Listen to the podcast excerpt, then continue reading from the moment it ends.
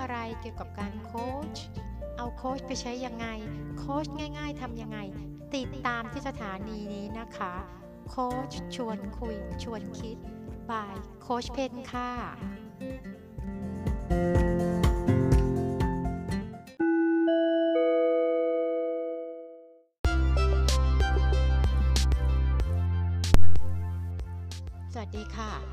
นี่เราก็มาถึง EP 2 แล้วนะคะ EP แรกก็ต้องขอบคุณมากที่มีหลายท่านได้เข้ามาฟังกัน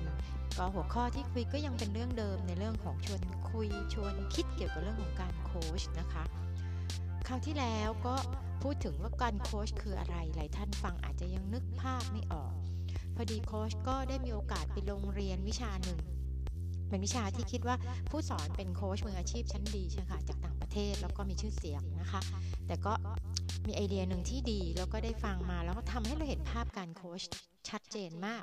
ก็เลยอยากเอามาเล่าสู่กันฟังว่า เขาอธิบายคำว่าโค้ชเนี่ยค่ะได้ชัดมากนะคะ ก็ขออนุญาตท่านเอามาแชร์กันในที่นี้ให้ฟังกันน่าจะเป็นประโยชน์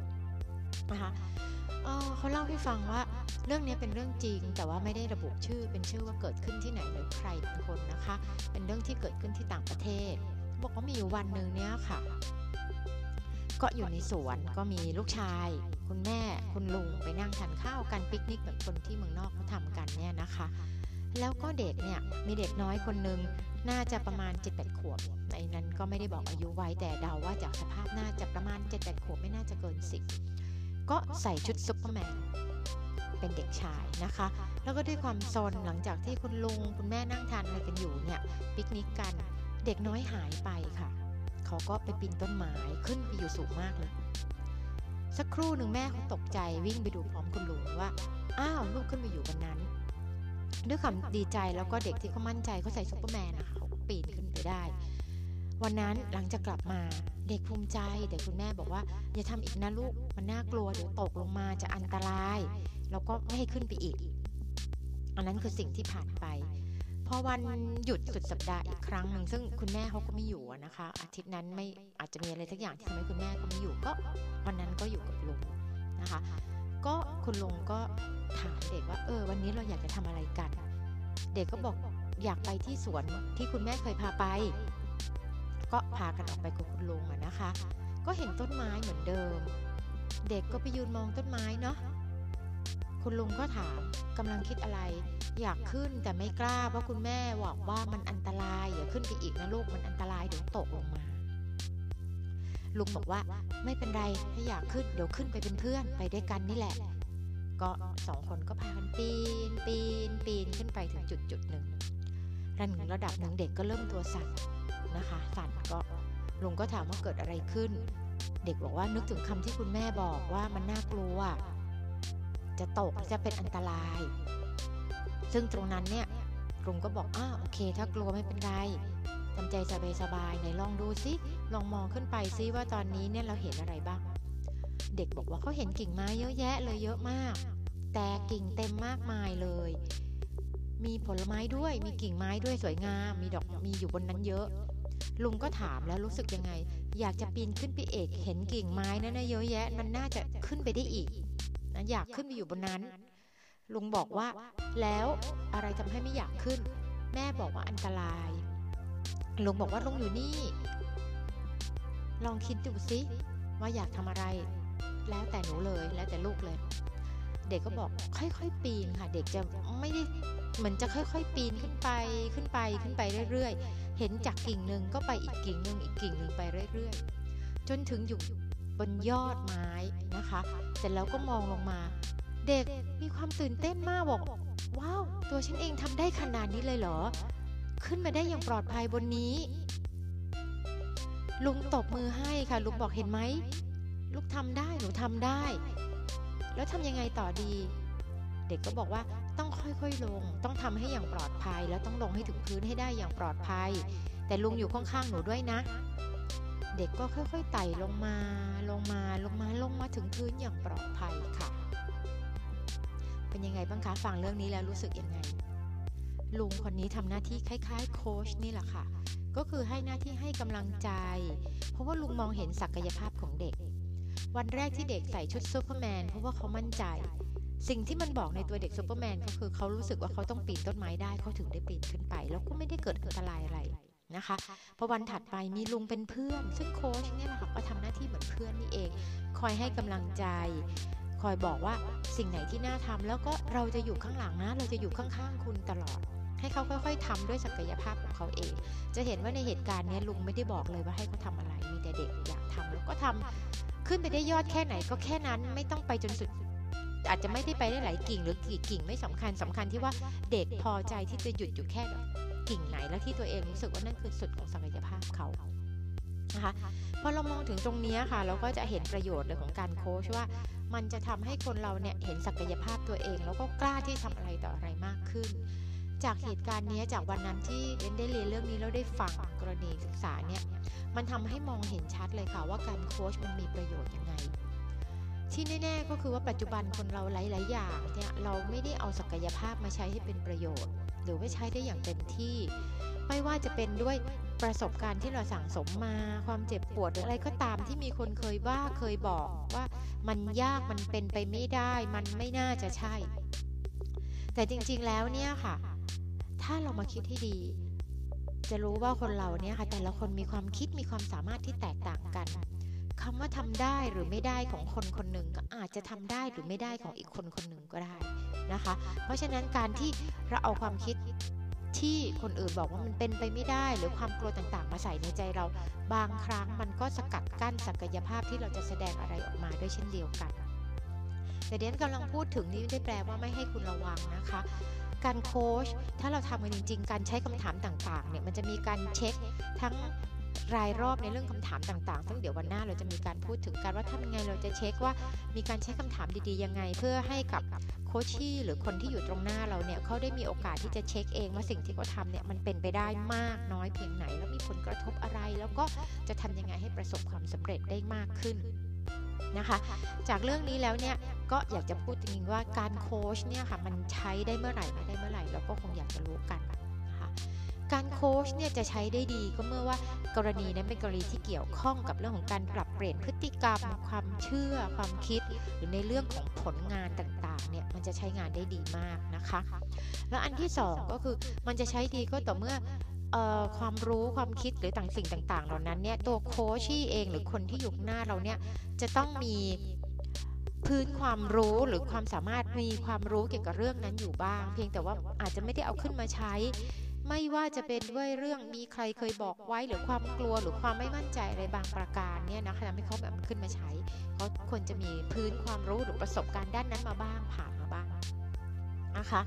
แล้วก็อันที่ 3 ที่เหมาะกับการโค้ชก็คือเป็นเรื่องบางเรื่องที่เขาน่าจะทำได้อยู่แล้ว ขาดแค่ระความมั่นใจ ขาดแรงจูงใจ หรือความความรู้สึกว่าทำยังไงที่จะไปถึงไม่มั่นใจมันเท่านั้น 3 กรณีนี้จะใช้โค้ชได้ดีมาก นะคะ แต่การโค้ชจะใช้ไม่ได้เลยแบบเพียวโค้ชนะคะจะใช้ไม่ได้เลย ในกรณีที่โคชี่หรือคนที่อยู่ข้างหน้าเราเนี่ยไม่มีความรู้เรื่องนั้นหรือไม่เคยมีประสบการณ์เรื่องนั้นมาก่อนนะคะ ถ้าเป็นกรณีอย่างเงี้ยก็คงต้องใช้แนะนำเป็นการส่งเข้าไปอบรมไปเทรน หรือมีพี่เลี้ยงให้ หรือเป็นการให้คำปรึกษาหารือให้คำแนะนำหรือใช้ผสมการโค้ชแบบเอ็กซ์เพรสโคชซึ่งผสมประสบการณ์ความรู้ความสามารถของคนเป็นโค้ชอย่างนั้นได้ นะคะหรืออีกกรณีหนึ่งถ้าในแง่ของ competency ของโค้ชที่ห้ามจริง ๆ ก็คือกรณีที่เราสังเกตเห็นว่า กรณีที่เรื่องเวลาระหว่างที่โคชี่หรือคนข้างหน้าเราเขาเล่าให้ฟังเนี้ยค่ะ มีการดึงความเจ็บปวดอะไรบางอย่างในอดีต ขึ้นมาแล้วคิดซ้ำซ้ำๆซ้ำๆหรือมันแสดงออกถึงว่าเรื่องกรณีศึกษาเหล่านั้นอาจจะมีอาการหรือมีความรู้สึกทางเรื่องของจิตเข้ามาเกี่ยวข้อง ถ้ากรณีอย่างเงี้ยคนเป็นโค้ชไม่ทางในแง่ของ ICF หรือ International Coach ซึ่งเราก็จะมี competency กันอยู่ว่า เราจะไม่แนะนำให้คุณเข้าไปทำหน้าที่ในการทรีตหรือเยียวยาเขานะคะ เรื่องอย่างนี้ก็เราก็จะใช้ค่อยๆใช้ความการโคชชิ่งนี่แหละค่ะคุยให้เขาตระหนัก แล้วก็อยากให้เขาไปพบแพทย์หรือจิตแพทย์นะคะที่มีความเชี่ยวชาญเฉพาะด้านในการที่จะเยียวยา อันนี้เราไม่เรียกโค้ชเราจะเรียกเป็นการเยียวยานะคะมันเป็นเรื่องของอดีต ความเจ็บปวดความจดจำในอดีต ซึ่งบางครั้งการโค้ชไม่สามารถทำให้ตระหนักรู้ได้ เพราะว่าการถามเยอะๆอาจจะทำให้เขารู้สึกไม่ดีด้วยซ้ำไปนะคะ อันนี้ก็จะเป็นการใช้งานของโค้ชว่าควรจะเอาไปใช้ไม่ใช้ยังไงนะคะ แล้วก็นอกจากนี้แล้วเนี่ยเราใช้การโค้ชจะเห็นว่า พอเรารู้ว่าใช้ไม่ใช้ยังไง ก็อยากจะสรุปในเรื่องของประโยชน์ของการโค้ชกันนะคะ จากเรื่องเมื่อสักครู่ที่เล่าให้ฟังนะคะ จะเห็นว่าการโค้ชมีประโยชน์มาก อันแรกแน่ๆก็คือสร้างภาวะการตระหนักรู้ให้กับคนเป็นโคชี่หรือคนที่เราโค้ชเขา เพราะเขาจะได้รับรู้ถึงศักยภาพ ถึงความสามารถที่มีอยู่ในตัวเขา จากการใช้คำถาม จากการส่งแรงกำลังใจ จากการใช้เทคนิคการโค้ชต่างๆทำให้เขารู้สึกตระหนักว่าเขาสามารถทำมันได้ด้วยตัวเขาเองนะคะส่วนข้อถัดไปของประโยชน์ของการโค้ชก็คือว่าจะช่วยทำให้เรามั่นใจได้ว่า เวลาเขาพูดคุยกับเราเนี่ยค่ะทางออกที่เขาเจอเนี่ยเราจะมั่นใจได้ว่าเขาจะสามารถเอาไปลงมือทำได้ แล้วก็ค่อยๆทำจนประสบความสำเร็จ เรามาคิดดูสิคะ ระหว่างที่เราแนะนำคนคนหนึ่งไป โดยที่เราก็ไม่รู้ว่าเขาจะทำได้ไม่ได้ ความมั่นใจทุกครั้งที่เราแนะนำเราก็ไม่ค่อยมีความมั่นใจหรอกใช่ไหมคะว่าเขาจะทำได้ แต่ถ้าเป็นกรณีที่เขาเป็นคนบอกเองว่าเขาจะทำอะไรยังไงจากความสารู้ความสามารถของเขาแน่นอนค่ะ อันหลัง มีแนวโน้มว่าจะเป็นไปได้จะประสบความสำเร็จมากกว่านะคะ แล้วก็อันที่ 3 ที่แน่ ๆ ก็คือว่ามันจะช่วยสร้างความมั่นใจให้กับคนที่เป็นโคชชี่หรือคนที่อยู่หน้าเรา ว่าเขาจะมีภาวะรับผิดชอบมากขึ้น เคยไหมคะ เวลาเราทำงานหลายอย่างเราเสนอโปรเจกต์กับเจ้านายเนาะหรือเราจะบอกกับใครก็ตามค่ะกับคนอื่นก็ตาม เวลามีคนบอกอะไรเราเนี่ย เราจะรับปาก แต่ถ้าเป็นอะไรบางอย่างที่เราพูดเองว่าเราจะทำแบบไหนแล้วทํำยังไง เรามักจะมีแนวโน้มว่าจะทำมันให้สำเร็จ เพราะเรารู้สึกว่านั่นคือคอมมิชเมนต์หรือคำพูดที่มันออกมาจากความคิดจากตัวเราที่พูดออกมาเองนะคะ อันนี้ก็เลยเป็นเทคนิคอันนึงที่ได้เอามาใช้บ่อยๆ เวลาคุณอยากจะทำอะไรเนี่ยคะอยากประสบเรื่องความสำเร็จอะไรเนี่ยเป็นเทคนิคง่ายๆเลย ให้เอาเรื่องที่คุณอยากทำเนี่ยไปบอกคนที่คุณใกล้ตัวคุณคนที่เขาสนิทกับคุณ นะคะเลยที่คนเขาอยู่กับคุณตลอดเนี่ยหรือคุณบางคนอาจจะใช้วิธีโพสต์ไปหน้าเฟซเลยก็ได้ เป็นการคอมมิตว่าฉันจะทำเรื่องนี้นะคะแต่ขอให้คิดรอบคอบว่าเออเราจะทำเรื่องนี้แล้วนะ เขียนเลยค่ะ หรือไปบอกคนรอบตัวเลย ตรงนั้นละค่ะมันจะเป็นเทคนิคอันนึงว่าจะทำให้คุณทำมันได้ประสบความสำเร็จ ซึ่งอันนี้ก็เป็น เทคนิคเล็กๆนะคะ ที่คุณสามารถเอามาเริ่มใช้เทคนิคโค้ชตัวเองได้ คิดอะไรได้ อยากจะทำอะไรบอกค่ะบอกคนให้เขารู้เลยว่าเราจะทำเพราะนั่นมันเหมือนคอมมิชเมนต์เล็ก ๆ ที่พอเราพูดไปแล้วเราเราจะมีความรับผิดชอบมากขึ้นนะคะ เพราะฉะนั้นเดี๋ยววันนี้เราเอากันแค่นี้ก่อนแล้วเดี๋ยวมีเรื่องมาแบ่งปันกันคราวหน้านะคะ ก็หวังว่าจะเป็นประโยชน์บ้างไม่มากก็น้อยเดี๋ยวเจอกันอีพีที่ 3 ขอบคุณมากแล้วก็สวัสดีค่ะ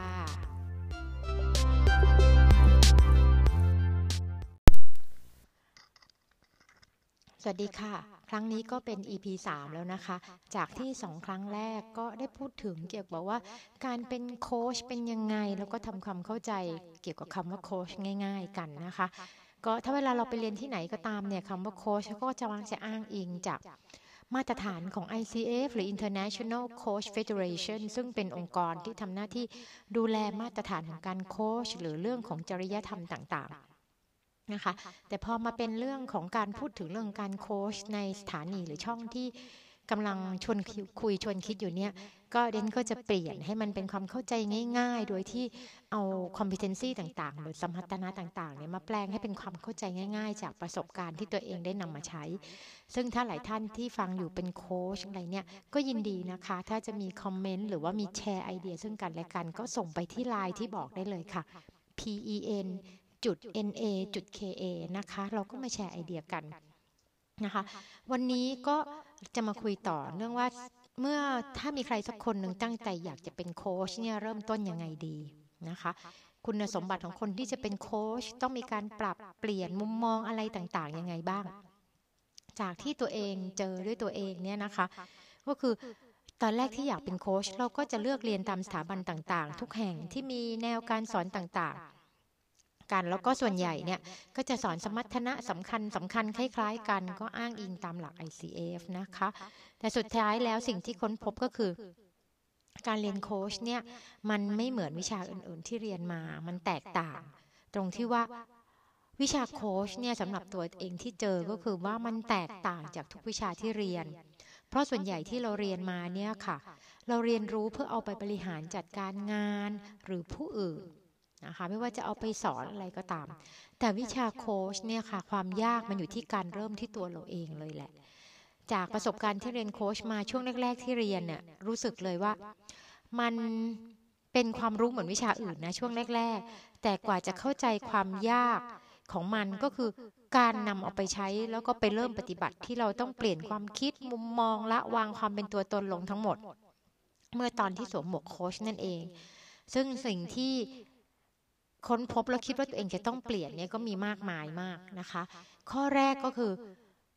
ต้องทำใจเชื่ออย่างจริงใจเลยอะว่าทุกคนเนี่ยอยากทำดีที่สุด ในสภาวะและความสามารถที่เขามีอยู่ ไม่มีใครอยากล้มเหลว แล้วทุกคนก็อยากจะเก่งด้วยกันทั้งนั้นแหละ ไม่ว่าจะเป็นลูกน้องเรา คนข้างตัวเรา คนที่เราพูดคุยด้วย ทุกคนอยากเก่ง ไม่มีใครอยากล้มเหลว เราต้องเชื่อตรงนี้ให้ได้ก่อนนะคะ แล้วเขาก็มีความตั้งใจที่จะทำในสิ่งที่ดี ๆ แหละนะคะ แต่ไม่ว่าจะเป็นด้วยอะไรก็ตามบางสิ่งบางอย่าง อาจจะยังไม่ถึงเวลาหรือจังหวะหรืออะไรก็ตามทำให้เขายังไม่แสดงออกตรงนั้นเราต้องเชื่อให้ได้ก่อน ความเชื่อที่สองคนเป็นโค้ชต้องเชื่อได้ว่าทุกคนมีความสามารถ มีความเชื่อความคิดความเก่งเป็นขนของตัวเองซึ่งในภาษาโค้ชก็จะเรียกกันว่า the world is not territory ก็คืออจะเทียบยังไงดี ถ้าจะเห็นภาพง่ายๆ เวลาเรามีเลข 9 กับเลข 6 เนี่ยค่ะ ถ้าเรายืนกับคนละมุม เห็นไหมคะ เราก็จะมองไม่เหมือนกัน เพราะฉะนั้นการตีความหมายของคนแต่ละคนในสิ่งต่างๆ ที่เห็นที่เรียนรู้มา ก็จะมีประสบการณ์ ความเชื่อความคิดเป็นของตัวเองในการที่จะตีความในการที่จะให้ความหมายให้คุณค่าของมันนะคะเพราะฉะนั้นถ้าเราอยากจะให้ใครบางคนเปลี่ยนความคิดความเชื่อเปลี่ยนพฤติกรรมที่มาจากความคิดความเชื่อเนี่ยมันก็ต้องเริ่มจากที่ตัวเขาเองเนี่ยตระหนักด้วยตัวเอง นะคะ แล้วก็ในโลกนี้ไม่มีใครที่จะสามารถไปเปลี่ยนใครได้ จากเพียงการบอกให้เชื่อ เหมือนกับที่โค้ชมาชวนคุณชวนคุณคุณคุยอยู่เนี่ยนะคะ หลายท่านอาจจะในใจอาจจะไม่เชื่อไม่เป็นไรค่ะ เดี๋ยวเราก็คุยกันไปเรื่อยๆ คิดกันไปเรื่อย ๆนะคะ แล้วก็มาแชร์กันว่าคุณมีความเชื่อยังไงในเรื่องนี้นะคะ ส่วนตัวโค้ชเองอะหลังจากทำมาสักพักหนึ่งเนี่ยเชื่อเลยค่ะว่า ไม่สามารถเปลี่ยนใครได้จริง ๆ ถ้าเขาไม่ตระหนักด้วยตัวเขาเอง แล้วเขาไม่ได้อยากเปลี่ยนด้วยตัวเขาเอง มันเราไม่สามารถทำให้เขาเปลี่ยนได้จริง ๆ นะคะ ส่วนข้อ3นะคะ เวลาอะไรเราใครสักคนหนึ่งจะเปลี่ยนแปลงอะไรให้มันยั่งยืนเนี่ย มันจะเกิดได้ก็ต่อเมื่อตัวเขาตระหนัก แล้วก็ยอมรับแล้วก็อยากจะเปลี่ยนด้วยตัวเอง เพราะว่าเห็นคุณค่าของสิ่งนั้นจริง ๆ นะคะ เรื่องนี้จะเห็นชัดๆเลยเวลาคนลดน้ำหนัก นะคะ ถ้ามีเป้าหมายด้านสุขภาพเนี่ยก็จะยั่งยืนกว่าการเร่งลดน้ำหนักด่วนๆเพื่ออะไรบางอย่างนะคะ ถ้าเขาลดเพื่อสุขภาพระยะยาว หรือมีเป้าหมายอะไรดี ๆ ระยะยาวเนี่ยจะเห็นว่าการลดน่าจะยั่งยืนกว่านะคะ มากสักอย่างลดเพื่ออะไรด่วนสักเพื่องานอะไรสักงานหนึ่งหรืออะไรเนี่ยตรงนั้นมักจะไม่ค่อยยั่งยืนเพราะหลังจากนั้นก็จะจะมีภาวะที่ว่า น้ำหนักกลับมาเพิ่มขึ้นได้ง่ายนะคะ เพราะว่าเขาไม่ได้ตระหนักถึงคุณค่าตรงนั้นอย่างจริงจังนะคะ มันวินัยที่มันเกิดขึ้นมันก็จะน้อยลงนะคะเป้าหมายที่วางอยู่ มันก็จะได้ในระยะสั้น ๆนะคะ ข้อ 4 ก็คือ คนเป็นโค้ชเนี่ยค่ะไม่จำเป็นต้องเชี่ยวชาญในเรื่องราวที่เราจะโค้ชเขา หรือเรื่องเป้าหมายที่เรากำลังจะโค้ชให้กับโคชี่หรือคนที่อยู่ข้างหน้าเราเนี่ยแหละค่ะ แต่เราใช้กระบวนการต่างๆ เพื่อให้ คชี่แสดงความสามารถความคิดวางแผนด้วยตัวเขาเอง ลงมือด้วยตัวเขาเอง ให้ได้ผลอย่างที่เขาอยากได้นะคะ เชื่อไหมคะ ยิ่งโค้ชไม่รู้เท่าไหร่ จะยิ่งทำหน้าที่เป็นคนสนับสนุน เป็นคนโค้ชได้ดีมากขึ้นเท่านั้น เพราะว่าตลอดระยะเวลาของการโค้ชเนี่ยโค้ชจะได้ค่อยๆเรียนรู้ไปกับโคชี่ด้วยในเรื่องของที่เขาคิดเรื่องของสิ่งที่เขาจะทำความวางแผน เป้าหมายต่างๆ ที่เขาวางแผนเนี่ยค่ะ เราจะทำหน้าที่สนับสนุนเขาได้ดีกว่าเมื่อเรารู้เราก็ง่ายกว่าด้วย บางครั้งเวลาเรารู้เนี่ยค่ะ เรามักจะอดไม่ได้ที่จะตัดสินชี้นำหรือพยายามเอามาเปรียบเทียบกับเรื่องราวของเรา เพราะฉะนั้นการไม่รู้เนี่ยเราทำหน้าที่เป็นคนสนับสนุนได้ดีกว่านะคะ ก็มาถึงข้อ 5นะคะ คนเป็นโค้ชต้องฟังแบบไร้การตัดสินใด ๆ เลยนะคะ เราฟังเพื่อการที่จะเรียนรู้เข้าใจในสิ่งที่ เขากำลังบอกเรามา คนที่อยู่ข้างหน้าเราเขาบอกมา และที่สำคัญแน่ ๆ ก็คือ ต้องพยายามฟังให้ได้ยินสิ่งที่เขาไม่ได้พูดออกมานะคะ แล้วก็จากเดิมเคยเป็นคนที่ชอบพูดชอบบอกต้องเปลี่ยนนะคะ เปลี่ยนจากพูดเป็นถาม แล้วก็ใช้การฟังให้มากกว่าการพูดหรือการถามการพูดนะคะ ให้ให้มากๆขึ้นนะคะแล้วก็ที่สำคัญมากๆอีกเรื่องหนึ่งการที่เราฟังมากๆ ก็ใช้คำถามดีๆเนี่ย เราจะทำให้คนที่อยู่ข้างหน้าเราเนี่ยเขารู้สึกว่าเขามีความสำคัญ เขาก็จะค่อยๆ อยากจะเล่าให้เราฟัง อยากจะแบ่งปันเรื่องราวต่างๆ อยากจะคิดหาทางออกด้วยตัวเขาเองมากขึ้น เพราะเขาไว้ใจวางใจเรา เพราะรู้ว่ามีคนที่สนใจรับฟังเขานะคะ อันที่ 6 ต้องเชื่อก่อนว่าคำถามดีๆ จะทำให้ได้คำตอบดีๆนะคะ หลังจากเรียนโค้ชมาเนี่ยก็ได้คิดย้อนหลังไปว่า เอ๊ในอดีตเราได้มีการเอา เทคนิคต่างๆ เอาไปใช้ไหมโดยที่เราไม่รู้ตัว ซึ่งก็จริงนะคะ ที่อดีตที่ผ่านมาหลายครั้งตอนที่ทำงานเนี่ย อย่างตอนที่เราคุมเรื่องการขายมานานแล้วนะคะ ยุคนั้นก็บางครั้งเราขายแล้วยอดมันไม่ค่อยดีอะ่ะในฐานะที่เราเป็นหัวหน้าการขาย ก็ไม่รู้จะทำยังไงนะคะ เราใช้วิธีโทรไปถามน้องๆ ช่วยพี่คิดหน่อยสิ ว่าเราควรจะทำยังไงให้ได้ยอด เราอยากได้ยอดเท่านี้เพิ่มขึ้น อืมพอคิดย้อนไป เอ๊ะอันนี้มันก็คือการโคชอีดีนี่เองแหละ เพราะว่าเราแทนที่เราจะไปคิดไปบอกน้อง เรากลับถามเขา แล้วก็พอเราได้นึกตรงนี้ขึ้นมาได้ เราจะรู้สึกเลยว่า ตอนนั้นที่เราเอาคำถามดีๆ ไปถามน้องแค่ง่าย ๆ แบบนี้ค่ะ เราได้ไอเดียใหม่ ๆ จากน้อง อย่างคิดไม่ถึงหลายไอเดียมากที่น้องหลาย ๆ คนเนี่ยค่ะ มีความสามารถแล้วก็คิดอยู่ในใจ มีวิธีที่อยู่ในใจแต่ไม่เคยมีใครมาถาม แล้วพอเขาบอกมามันเอามาใช้แล้วมันได้ผลจริง ๆนะคะเอออย่างที่ตัวเองเคยเจอมาแน่ ๆ ก็ขออนุญาตเอามาแชร์ เคยถามน้องค่ะ ตอนนั้นเราก็คุมเนาะคุมคุมเครื่องสำอาง แล้วเราก็ต้องการยอดขาย เราก็โทรไปถามหัวหน้าการขาย supervisor อะไรเนี้ยนะคะ ที่เป็นหัวหน้า ว่าอตอนนี้เรายังขาดยอดอยู่สักจำนวนหนึ่ง เราจะทำยังไงดี เพื่อให้เราได้ยอดในช่วงที่ห้างมีโปรโมชั่นสำคัญ พนักงานก็ถามพี่มีของแถมอะไรให้ได้บ้าง ซึ่งตอนนั้นมันไม่มีจริง ๆ เนื่องจากมันหมดไปแล้วแล้ว budget ด้วยงบประมาณที่จำกัดคำตอบที่ได้มา ซึ่งเราก็คิดไม่ถึง น้องบอกว่าพี่พี่พอที่จะทำสะสมพอยต์เป็นสามเท่าหรือสี่เท่าได้ไหม เอาเฉพาะช่วงสั้น ๆ เขามีลูกค้าอยู่จำนวนหนึ่งซึ่งสามารถจะโทรไปคุยกับลูกค้า เพื่อจะบอกลูกค้าได้ว่า ช่วงนี้มีโปรโมชั่นพิเศษสะสมคะแนน แล้วก็ของขวัญที่จะให้ลูกค้าเราไม่ได้ต้องให้เดือนนี้ ถ้ายอดเราถึงเดือนหน้าเราค่อยให้ได้ใช่ไหมพี่ ตรงเนี้ยค่ะพอเราคิดย้อนไป เออ นั่นแหละ คือคำตอบที่มาจากคนที่อยู่ตรงหน้าเราหรือลูกน้องเราดีนี่ลูกน้องของเราดีๆนี่เอง แล้วนั่นแหละวันนั้นเหมือนเราใช้การโค้ชอยู่ที่เราไม่รู้ตัวคำถามดีๆ แล้วเราก็ได้คำตอบดีๆ กลับมา โดยที่ว่า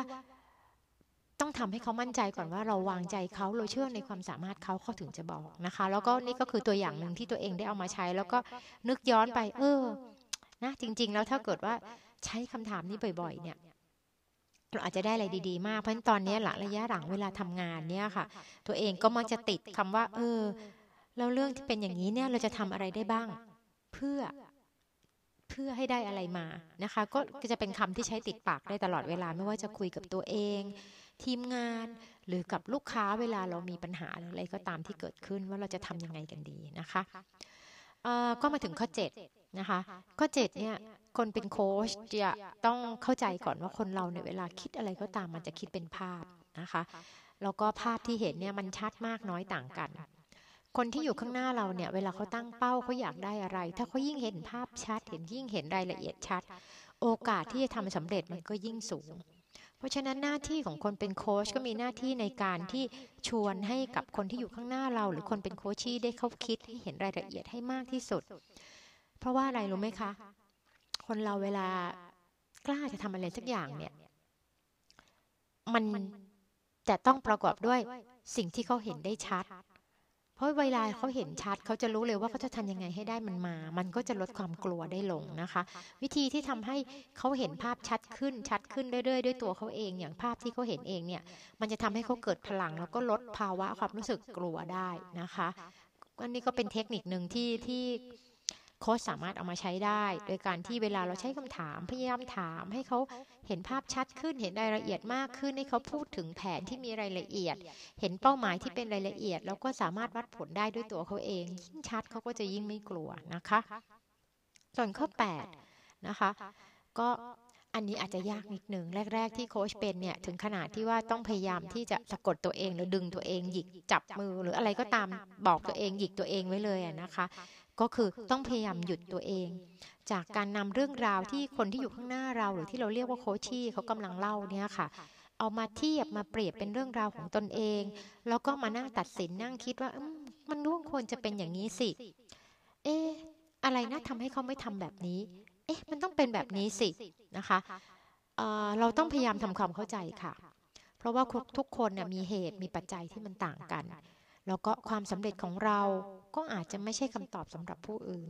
แล้วก็ความสำเร็จของผู้อื่น มันอาจจะยิ่งใหญ่กว่าที่เราคิดก็ได้นะคะ ตรงนี้ต้องต้องเชื่อให้ได้ก่อน โดยเฉพาะคนที่ทำงานเป็นหัวหน้างานเนี่ยบางทีมันอดไม่ได้จริงๆเนาะความสำเร็จที่เราเป็นอยู่ หรือไม่ว่าจะเป็นความห่วงใยอะไรก็ตามเนี่ยมันก็มักจะทำให้ลำบากในการที่หยุดตัวเองในการตัดสิน แต่หลังจากที่ได้เรียนรู้การเป็นโค้ชเนี่ยมันจะทำให้เราต้องตระหนักแล้วก็มีสติมากขึ้นในเรื่องนี้นะคะ ข้อ 9 นะคะ คนเป็นโค้ชต้องพยายามอยู่กับปัจจุบันค่ะ ในเรื่องของการโค้ชเนี่ยเราเชื่อว่าเราจะอยู่จากปัจจุบัน แล้วก็พาคนไปอยู่ในอนาคต พาเขาไปเห็นภาพในอนาคตเดินไปในอนาคตนะคะ ให้เชื่อให้ได้ก่อนว่าอดีตมันคือสิ่งที่ผ่านไปแล้วอะค่ะ เรากลับไปแก้ไขอะไรมันไม่ได้ แต่ทุกสิ่งที่เรียนรู้จากอดีต มันไม่มีความล้มเหลวผิดพลาด แต่มันมีแต่การที่เราเรียกว่าสิ่งที่เรียนรู้ ถ้าเป็นสิ่งดีๆ ก็สามารถนำมาใช้ต่อยอดได้ สิ่งที่มันเคยทำแล้วไม่ประสบความสำเร็จ เราเรียกมันว่าการเรียนรู้ค่ะ เพื่อไม่ให้มันเกิดขึ้นอีก แล้วก็ไม่ไปพูดถึงทำให้มันเกิดความรู้สึกว่าที่ติดลบหรือไม่ดีนะคะ เรามีหน้าที่อย่างเดียวในการที่พูดคุยชวนให้คนที่อยู่ข้างหน้าเราเนี่ยอยู่ในปัจจุบันแล้วก็พาเขาไปในอนาคต มองถึงเป้าหมาย มองถึงทางถึงความเป็นไปได้ ถึงทางเลือกต่างๆ ที่มันเป็นไปได้สำหรับเขานะคะ แล้วโค้ชจะต้องเชื่อในการคิดดี คิดบวก คิดดีทำดี มีจริยธรรมตลอดเวลาในการโค้ชนะคะ ข้อ 12เอ่อสิ่งที่ทำให้ต้องเชื่อว่าสิ่งที่ทำให้คนกลัวแล้วไม่กล้าก้าวไปหาอนาคต หรือบางสิ่งบางอย่างที่อยากได้นั่นน่ะมันก็คือความกลัว ซึ่งความกลัวในในเชิงของการโค้ชหรือที่เราเรียนรู้กันเนี่ยค่ะในวงการโค้ชก็คือว่ามันมีอยู่ด้วยกัน 3 กลัว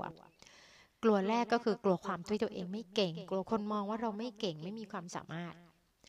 อันที่สองก็คือกลัวคนไม่รักนะคะ อันนี้ก็เป็นอีกเรื่องหนึ่งเพราะฉะนั้นก็จะเห็นว่าบางคนพยายามทำยังไงก็ตาม ซึ่งอาจจะฝืนความเป็นตัวตนของตัวเอง แล้วก็ทำให้มันสกัดกั้นการที่จะก้าวไปสู่เป้าหมายที่ตัวเองอยากได้ เพราะความกลัวที่คนจะไม่รัก ส่วนอันที่สามคือการกลัวที่จะไม่มีสังคมหรือไม่สามารถจะเข้าพวกกับใครก็ได้ ไม่มีสังคมแวดล้อม เป็นคนที่ต้องถูกแปลกแยกออกมานะคะสามกลัวเนี่ยมันจะทำให้สกัดกั้น เวลาบางคนต้องการที่จะทำอะไรบางอย่าง แล้วก็ทำให้ไม่สามารถที่มันจะไปได้ถึงได้ง่าย เพราะว่ามีความกลัวตรงนี้ซ่อนอยู่นะคะ คนเป็นโค้ชก็มีหน้าที่การใช้คำถาม การฟังใช้เทคนิคกระบวนการโค้ชต่างๆ การสะท้อนกลับหรือเทคนิคการสื่อสาร ซึ่งเดี๋ยวเราจะมีพูดต่อไปใน EP ต่างๆเนี่ยนะคะ ให้โค้ช โคชี่หรือคนที่อยู่ข้างหน้าเราเนี่ยค่ะ เขามั่นใจมากขึ้นแล้วก็คลายกังวลคลายคลายความกลัวต่างๆ เหล่านั้น แล้วก็มองให้เห็นชัดขึ้นว่าสิ่งที่เขากลัวนะ่ะมันเป็นสิ่งที่เขาสามารถที่จะเอาชนะมันได้ด้วยตัวเขาเองนะคะด้วยการแค่ชิฟมุมมองหรือเปลี่ยนมุมคิดนะคะ เราก็มาถึงข้อ 13 แล้วนะคะ ก็คือต้องเชื่อให้ได้ว่าไม่มีใครโค้ชใครได้ ถ้าโคชชี่หรือคนที่อยู่ข้างหน้าเราเขาไม่เปิดใจ ไม่ยอมรับการโค้ชแล้วก็ไม่เห็นประโยชน์ของการโค้ชด้วยตัวเขาเองนะคะ ถ้าเขาไม่อยากโค้ชเราก็ไม่สามารถจะโค้ชใครได้นะคะ ข้อ 14 การโค้ชไม่ได้มีไว้เพื่อเปลี่ยนผู้อื่น มาเป็นแบบที่โค้ชคิดว่าถูกต้อง ข้อ 14 นี่ก็สำคัญ เพราะว่าจากประสบการณ์ของโค้ชเอง เราเคยเจอว่ามีบางคนมาให้โค้ชให้เรียนโค้ชให้ ด้วยบอกว่า อยากได้วิธีไปทำให้ญาติ เปลี่ยนอุปนิสัย พอถึงคำถามที่ว่าอะไรทำให้เรารู้สึกว่าอยากให้เขาเปลี่ยนคำตอบก็คือมันไม่ได้ดังใจ เพราะคิดว่าสิ่งที่เขาทำมันไม่ถูกมันไม่ได้ดังใจ ตัวตัวเองอยากจะให้เขาเปลี่ยน อันนี้เนี่ยเป็นสิ่งที่จะบอกได้เลยค่ะว่า เวลาเราโค้ชโค้ชไปสิ่งที่ต้องทำให้เขาไม่ใช่เราโค้ชไม่ได้นะคะ แต่สามารถทำต้องทำให้เขาตระหนักก่อนว่า ถ้าคนที่ ไม่ว่าจะเป็นถ้าเป็นคนที่เขาอยากจะไปโค้ชไม่ได้มีการตระหนักรู้ ไม่ได้รู้สึกอยากเปลี่ยน หรือไม่ได้รู้สึกว่ามันเป็นสิ่งที่ไม่ถูกไม่สมควร เขาก็ไม่สามารถไปเปลี่ยนใครได้เช่นเดียวกันทุกอย่างมันต้องเริ่มที่ตัวเราก่อนนะคะเพราะการโค้ชเนี่ยก็ไม่ได้มีไว้เพื่อที่จะเอาไปลี่ยนคนอื่นโดยที่ เราเองคิดว่าสิ่งที่เราคิดนะมันถูก แล้วต้องเปลี่ยนคนอื่นให้มาเป็นอย่างที่เราคิด อันนี้เราไม่เรียกการโค้ชนะคะ แบบนี้ไม่ได้นะคะ ถ้าเราเปลี่ยนความคิดตรงนี้ไม่ได้เวลาเราไปโค้ชเนี่ยก็อาจจะมีการตัดสินชี้นำการชี้แนะ การใช้คำถามชี้นำมันก็จะผิดกระบวนการไปนะคะตอนนี้ที่โค้ชคิดได้เราเอามาที่เอามาใช้บอกตัวเองเนี่ยมันมี 14 ข้อที่เล่าให้ฟังนี้แหละค่ะ จะเห็นว่าทุกอย่างเนี่ยมันเริ่มจากตัวเองหมดเลย แล้วก็ หลาย ๆ ข้อเนี่ยมันขัดแย้งกับสิ่งที่เราทำทำอยู่มาตั้งแต่อดีตการเลยนะคะ หลายคนก็คงเคยคิดว่าเป็นโค้ชมันต้องเก่งกว่าสิจะต้องเก่งกว่า coachee สิจะเป็นโค้ชไม่เก่งไม่รู้มากกว่า coachee หรือคนที่อยู่ตรงหน้าเราได้ยังไงล่ะจังแต่ทีนี้ก็เลยอยากจะมาลองชวนให้พวกเราช่วยกันคิดดูนะคะ ว่าสมมุติว่าถ้าเราเป็น coacheeหรือเป็นคนที่ไปรับการโค้ชเนี่ยค่ะ เราอยาก ถ้าเรามีบางอย่างที่เราอยากได้อยากจะทำเวลาเราไปเจอโค้ชเนี่ย ระหว่างสิ่งที่โค้ชบอกให้เราทำเพราะเราคิดว่าโค้ชเก่ง กับสิ่งที่เราคิดได้จากการที่โค้ชคอยสนับสนุนให้กำลังใจเราไปเรื่อยๆเรื่อยๆแล้วเราค่อยๆคคิด ค่อยๆ วางแผนด้วยตัวเราเอง เรื่องไหนเรามั่นใจมากกว่ากันแล้วเรื่องไหนที่เราคิดว่าเราน่าจะทำได้ประสบความสำเร็จได้มากกว่ากัน อันนี้ก็ ก็อยากเดียนเองก็อยากจะชวนทุกท่านมาลองคิดอยู่ในมุมนี้ดูนะคะ ทีนี้มันก็มีเรื่องเล่ามาจากดีหนังสือดีดีเนื้อเกมนะคะ ในเรื่องของเกี่ยวกับการโค้ดแบบนักกีฬาอะไรเนี่ยค่ะนะคะ คนที่เขียนหนังสือเล่มนี้เขาค้นพบเขาเจอมาว่า จริง ๆ แล้วเวลานักกีฬาเนี่ยค่ะ จะชนะคู่ต่อสู้ ที่อยู่ข้างหน้าเขาเนี่ย จริง ๆ แล้วมันไม่ได้เป็นเรื่องของฝีมืออย่างเดียว มันเป็นเรื่องของความรู้สึกจากข้างในจากภายในเขา นะคะ เพราะว่าคนที่ลงไปเผชิญหน้ากับคู่ต่อสู้ฝ่ายตรงข้ามเนี่ยคือตัวนักกีฬาเอง ถ้าเขาเริ่มต้นจากคำว่ากลัว ทุกอย่างคือก็ไม่สามารถจะเอาชนะได้ตั้งแต่ต้นทางแล้วแหละนะคะ เพราะฉะนั้นตอนที่คนเขียนหนังสือเนี่ยเขาเล่าสู่กันฟังเด้เอาสรุปคร่าวๆมาให้ฟังนะคะ เขาบอกว่าเขาได้ทดลองเปลี่ยน จากการที่เมื่อนักกีฬา ซึ่งตอนนั้นรู้สึกจะเป็นนักเทนนิสนะคะ ถ้าถ้าฉันจำอะไรผิดพลาดแต่คิดว่าน่าจะประมาณนี้เรื่องราวนะคะ ก็คือเขาตีเสร็จหนึ่งเซตแล้วกลับเข้ามา โค้ชกีฬาท่านนี้ใช้เปลี่ยนวิธีจากการบอกว่าเมื่อสักครู่ทำอะไรผิดพลาดไปบ้าง ต้องเปลี่ยนเป็นแบบไหนแบบไหน เปลี่ยนเป็นการถามค่ะ ถามนักกีฬาว่าเมื่อสักครู่ทำลูกไหนได้ดี ตีแบบไหนได้ถูก แบบไหนที่ทำให้เขาเอาชนะคู่ต่อสู้ได้ เห็นไหมคะ นี่คือสิ่งหนึ่งที่ต้องทำให้กับโค้ชให้ทำนักกีฬาเนี่ยเขาตระหนักรู้ด้วยตัวเขาเองว่าสิ่งที่เขาทาได้ดี และสามารถเอามาต่อยอดได้มันคืออะไร ส่วนอันที่สองแทนที่จะบอกว่าเมื่อลูกเมื่อสักครู่ที่ทำมีอะไรผิดพลาด เขาเปลี่ยนเป็นถามว่า แล้วถ้าถอยเวลากลับไปได้ล่ะ เมื่อสักครู่เนี้ยจะทำยังไงให้ลูกนั้นทำได้ดี มองเห็นอะไรไหมคะ ความมั่นใจนะคะ นักกีฬาเกิดความมั่นใจมากขึ้น เกิดการเตรียมตัว เกิดการตระหนักรู้ แล้วก็สามารถดึงศักยภาพดึงความสามารถที่ตัวเอง ได้เรียนรู้จากการได้ลงสนามไปข้างหน้าแล้วเนี่ยมาบอกตัวเองแล้วก็พร้อมมากขึ้นในการที่จะลงสนามในเซตถัดไปนะคะคำถามดีๆ จากโค้ชนี่แหละค่ะเปลี่ยนจากการบอกเป็นการถาม ถามถึงความสามารถถึงศักยภาพถึงสิ่งที่เขาได้เรียนรู้จากการ